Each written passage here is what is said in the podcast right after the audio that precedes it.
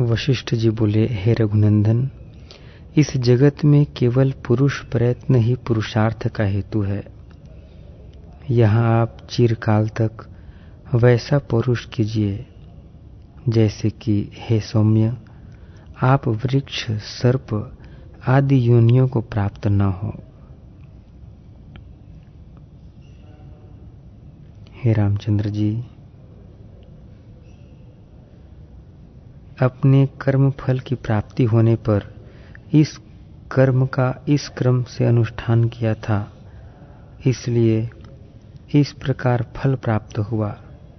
ऐसे जो वाग व्यवहार होते हैं, वे ही देव नाम से लोक में प्रसिद्ध प्राप्त हुए हैं। उन वाग व्यवहारों में मंद बुद्धि पुरुष यह देव है। इस प्रकार का भ्रांति से निश्चय करते हैं। जैसे कि भ्रांति से रस्सी में यह सर्प है, ऐसा निश्चय गृहित होता है।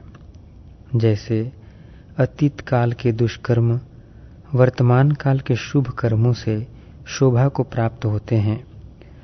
वैसे ही पूर्व जन्म के दुष्कर्म, इस जन्म के शुभ कर्मों से शुभ फलप्रद हो जाते हैं। इसलिए पुरुष को प्रयत्न पूर्वक उद्योगी होना चाहिए। जिस मंदमती का मूढ़ों द्वारा अनुमान से सिद्ध देव है, अर्थात जो दुर्मति मूढ़ों द्वारा कल्पित देव को मानता है, उस दुर्मति को मैं भाग्य से नहीं ही जलूँगा, ऐसा निश्चय कर अग्नि कुंड में कूद पड़ना चाहिए। यदि करता धरता सब कुछ देव ही है तो पुरुष की चेष्टा से क्या प्रयोजन है? स्नान, दान, उठना, बैठना, बोलना आदि सभी व्यापारों को देव ही कर देगा। मनुष्य को शास्त्रों का उपदेश देने से किस फल की सिद्धि होगी? क्योंकि यह पुरुष तो बोलने के लिए भी स्वतंत्र नहीं है। देव जैसा चाहता है, वैसा उससे नाच नचाता है। फिर इस संसार में किसको क्या उपदेश किया जाए? इस लोक में शव को छोड़कर अन्य किसी में भी चेष्टा का अभाव नहीं देखा गया है। चेष्टा से ही फल प्राप्ति होती है, देव से नहीं। मूर्ति रहित देव मूर्ति युक्त पुरुष का सहकारी नहीं देखा जाता। इसलिए देव निरर्थक है। मूर्ख लोगों ने अपने मन से देव की कल्पना कर रखी है। जो लोग देव पर निर्भर रहे, उनका सर्वनाश ही हुआ है। बुद्धिमान पुरुष तो पौरुष का अवलंबन कर उत्तम पद को प्राप्त हुए हैं। भला कहिए तो सही, जो लोग शूरवीर हैं, जो पराक्रमशाली हैं, जो बुद्धिमान हैं और जो विद्वान हैं, क्या वे इस लोक में देव की प्रतीक्षा करते हैं?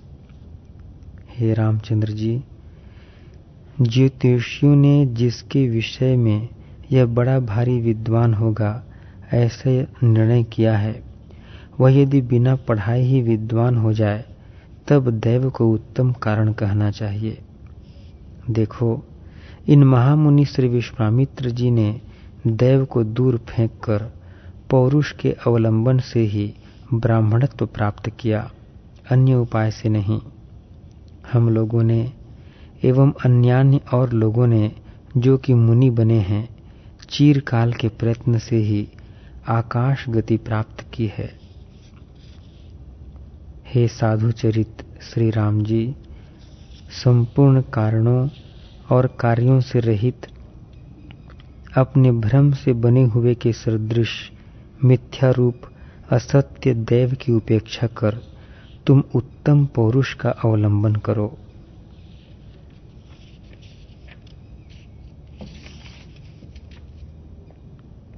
राम जी ने कहा, हे मुनिवर पूर्व जन्म की वासनाएँ जैसे मुझे कार्य में लगाती है, वैसे ही मैं रहता हूँ। परवश, मैं कर ही क्या सकता हूँ? अर्थात पूर्व जन्म की वासनाओं के अधीन हुए मुझे स्वतंत्रता पूर्वक कुछ करने की शक्ति कहाँ है? वासना मुझसे जैसा नाच नचा रही है, वैसा नाच मैं नाचता हूँ। वशिष्ठ जी ने कहा, हे राम जी, आप प्रस्तुत जन्म की हेतुभूत वासनाओं की अनुकूलता से ही अपने प्रयत्न से प्राप्त पौरुष द्वारा अक्षय श्रेय को प्राप्त होगे, अन्यथा नहीं। पूर्व जन्म की वासनाएँ दो प्रकार की होती हैं, एक शुभ और दूसरी अशुभ। उनमें से आपकी पूर्व जन्म की वासनाएँ या शुभ हो सकती हैं या अशुभ हो सकती हैं। यदि आपकी पूर्व जन्म की वासनाएँ शुभ हों तो पूर्व जन्म की शुभ वासनाओं द्वारा इस समय भी आप शुभ वासना में प्राप्त कराए जा रहे हैं। ऐसी अवस्था में शुभ वासनाओं द्वारा ही क्रमशः अविनश्वर पद को प्राप्त होगे, इसमें कोई संदेह नहीं। यदि पूर्व जन्म की वासनाएँ अशुभ हैं तो वे आपको संकट की ओर ले जाती हैं।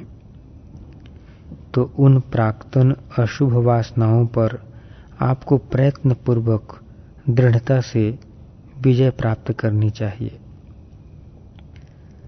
यदि असज्जन की संगति आदि से कदाचित एक आध अशुभ वासना उठे तो उसका उसके विरोधी साधु संगति, सतशास्त्र के अभ्यास आदि से विरोधी शुभ वासना की उत्पत्ति कराकर तिरस्कार कर देना चाहिए। हे राम जी जो चेतन मात्र प्राज्ञ श्रुति में कहा गया है, वही आप हैं। आप जड़ रूप, सूक्ष्म, स्थूल देह नहीं है, जिससे उससे अपने को पृथक समझें। इसलिए चेतन रूप आपकी अन्य चेतन से भाष्यता कहाँ है? हे राम जी, सन्मार्ग और असन्मार्ग से बह रही वासना रूपी नदी को अपने पुरुष प्रयत्न से अशुभ मार्ग से हटाकर शुभ मार्ग में लगाना चाहिए।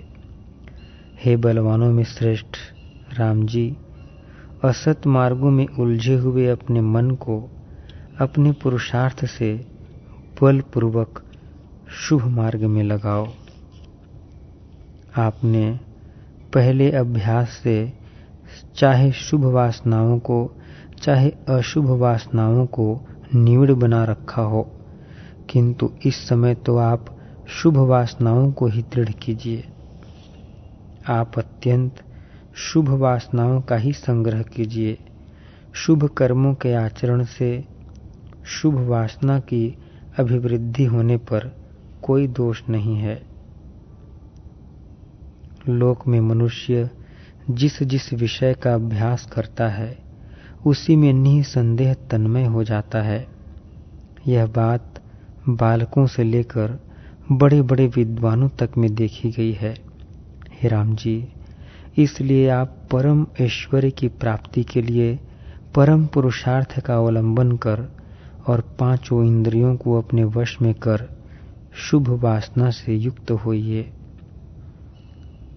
हे भद्र, जब तक गुरु के उपदेश, शास्त्र, अभ्यास और युक्ति, अनुभव आदि प्रमाणों से तदपद का निर्णय न हो जाए।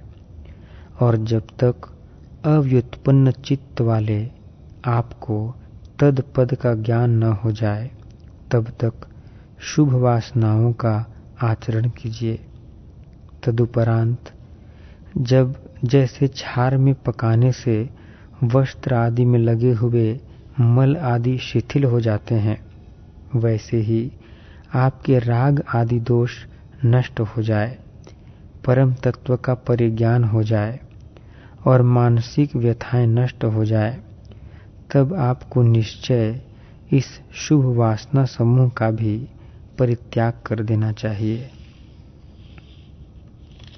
हे महाभाग, आप श्रेष्ठतम पुरुषों द्वारा सेवित अति सुंदर उन शुभ वासनाओं का अनुसरण कर शुभ वासना से संपन्न बुद्धि से परमार्थ वस्तु का साक्षात्कार कीजिए और तदनंतर शुभ वासनाओं के अनुसरण का भी त्याग कर परम सत्य में स्थित होइए।